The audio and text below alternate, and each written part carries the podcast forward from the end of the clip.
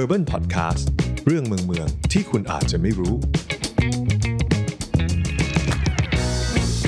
จากฟาร์มหอยมุก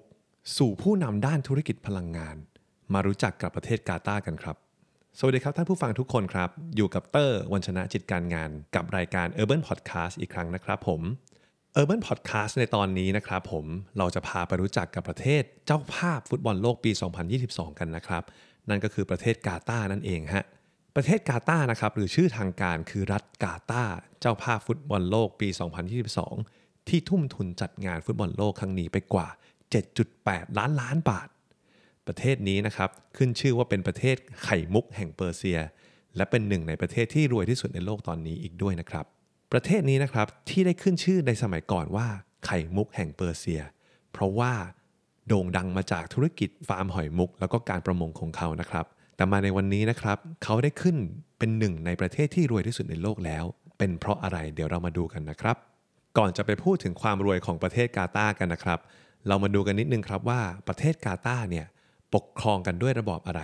ประเทศกาตาร์นะครับ ปกครองด้วยระบบสมบูรณาญาสิทธิราช โดยมีเจ้าผู้ครองรัฐ หรือว่าเอเมียร์เนี่ยนะครับ เป็นประมุขมีเมืองหลวงคือกรุงโดฮานะครับ มีประชากรในประเทศรวม ทั้งหมดประมาณ 3 ล้านคนเท่านั้นเองครับ เมื่อก่อนนะครับประเทศกาตาร์และก็ประเทศแถบนั้นเนี่ยอยู่ภายใต้การปกครองของจักรวรรดิออตโตมันนะครับและเมื่อจักรวรรดิออตโตมันเนี่ยแพ้สงครามโลกครั้งที่ 1ทำให้อังกฤษเข้ามาปกครองกาตาร์แทนนะครับ จนกระทั่งกาตาร์นะครับได้รับเอกราชจากอังกฤษในวันที่ 3 กันยายนคริสตศักราช 1971 ครับ แล้วก็ได้ก่อตั้งกลายเป็นรัฐกาตาร์ในเวลาต่อมาครับ ส่วนทางด้านภูมิศาสตร์นะฮะ กาตาร์เป็นประเทศที่เป็นแหลมยื่นออกมาจากชายฝั่งตะวันออกของคาบสมุทรอาระเบีย พรมแดนทิศใต้ทิศตะวันตก ติดกับซาอุดิอาระเบีย แล้วก็สหรัฐอาหรับเอมิเรตส์นะครับผม แบ่งเป็น 8 เขตเทศบาล มีพื้นที่ทั้งหมด 11,521 ตารางกิโลเมตรนะครับ จริงๆ ก็ใกล้กับขนาดของจังหวัดน่านนะครับ สังเกตได้ว่ามันไม่ได้ใหญ่ขนาดนั้นเลยนะฮะ พื้นที่ส่วนใหญ่เนี่ยเป็นที่ราบแล้วก็ทะเลทราย ภูเขาที่สูงที่สุดของที่นี่นะครับสูงเพียงแค่ 100 เมตรเท่านั้นเอง ก็คือเป็นทะเลทรายที่แบบค่อนข้างแฟลตเลย อุณหภูมิประมาณ 10 องศาเซลเซียส ในช่วงฤดูหนาวและกลางคืนนะครับ แต่ถ้าหากเป็นฤดูร้อนเนี่ยนะครับ จะมีอุณหภูมิสูงได้ถึง 50 องศาเซลเซียสเลยทีเดียวครับ มาถึงเรื่องที่มาของความร่ำรวยของประเทศกาตาร์กันนะครับ กาตาร์เนี่ยนะครับร่ำรวยมาจากธุรกิจพลังงาน เป็นประเทศผู้ส่งออกน้ำมันและก็ก๊าซธรรมชาติรายใหญ่อันดับต้นๆของโลก และมีปริมาณน้ำมันสำรองและก๊าซธรรมชาติเนี่ยติดอันดับ 3 ของโลก รองจากรัสเซียแล้วก็อิหร่านเท่านั้นเองครับ โดยที่ 60%ของ GDP ของประเทศกาตาร์เนี่ยมาจากการส่งออกน้ำมันแล้วก็ก๊าซธรรมชาตินั่นเองครับ ในปีคศ 2015 เนี่ยนะครับ กองทุนการเงินระหว่างประเทศหรือว่า IMF เนี่ยนะฮะได้จัดอันดับให้ประเทศกาตาร์เป็นประเทศที่ร่ำรวยที่สุดในโลก วัดจากรายได้เฉลี่ยของประชากรต่อหัวอยู่ที่ 143,532 ดอลลาร์สหรัฐ หรือประมาณ 4 ล้าน7 3 6 0 0 0บาทนะครับ แต่ปัจจุบันครับ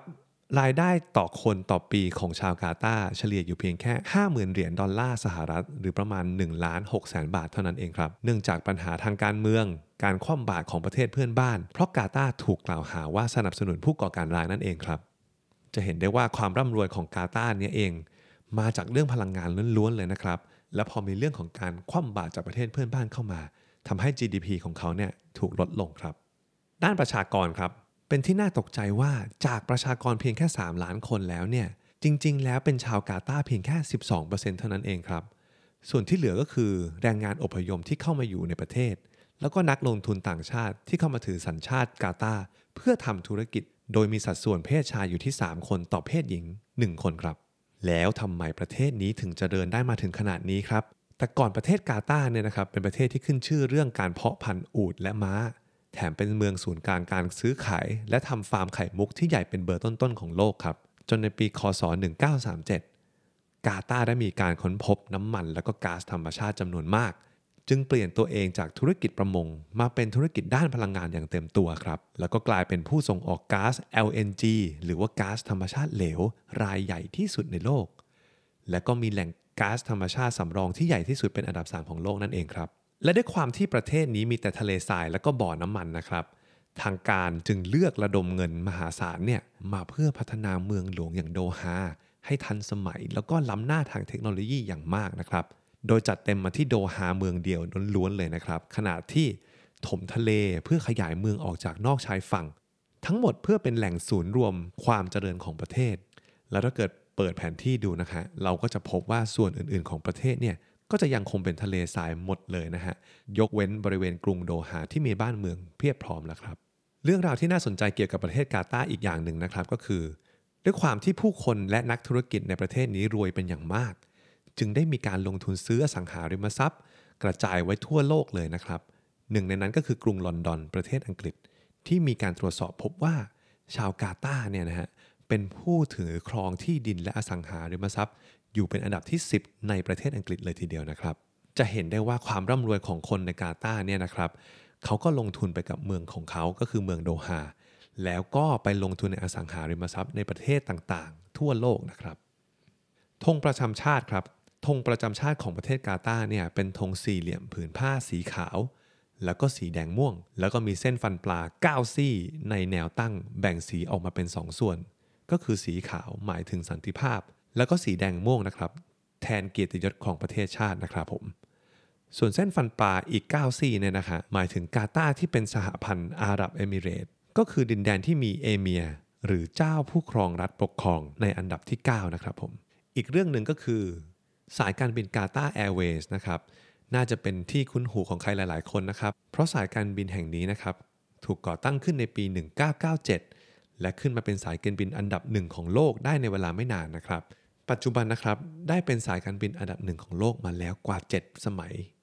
นอกจากนี้นะครับสนามบินฮามัดของกาตาร์ก็ถูกยกย่องว่าให้เป็นสนามบินที่ดีที่สุดในโลก 2 ปีซ้อนก็คือปีคริสตศักราช2021 แล้วก็ 2022 ครับผม มาถึงตรงนี้นะครับ ทุกคนก็น่าจะเข้าใจประเทศกาตาร์มากขึ้นแล้วนะครับว่าทำไมเขาถึงได้กลายมาเป็นประเทศที่มีความร่ำรวย อันดับต้นๆของโลก แล้วก็กลายมาเป็นเจ้าภาพของฟุตบอลโลกในปี 2022 ได้นะครับ ต้องยกความดีความชอบให้กับการค้นพบน้ำมัน แล้วก็ก๊าซธรรมชาติของประเทศกาตาร์นั่นเองครับ ติดตามเรื่องราวดีๆ จาก Urban Podcast ได้ในโอกาสต่อไปนะครับผม search คำว่า Urban Podcast ใน YouTube Spotify แล้วก็ Apple Podcast ได้นะครับผม ฝากกดไลค์กดติดตาม แล้วก็แชร์พอดแคสต์ของพวกเรานะครับผมเพื่อเป็นกำลังใจให้พวกเราด้วยนะครับ แล้วเจอกันใหม่ใน EP ต่อไปครับผม สวัสดีครับ Urban Podcast เรื่องเมืองเมืองที่คุณอาจจะไม่รู้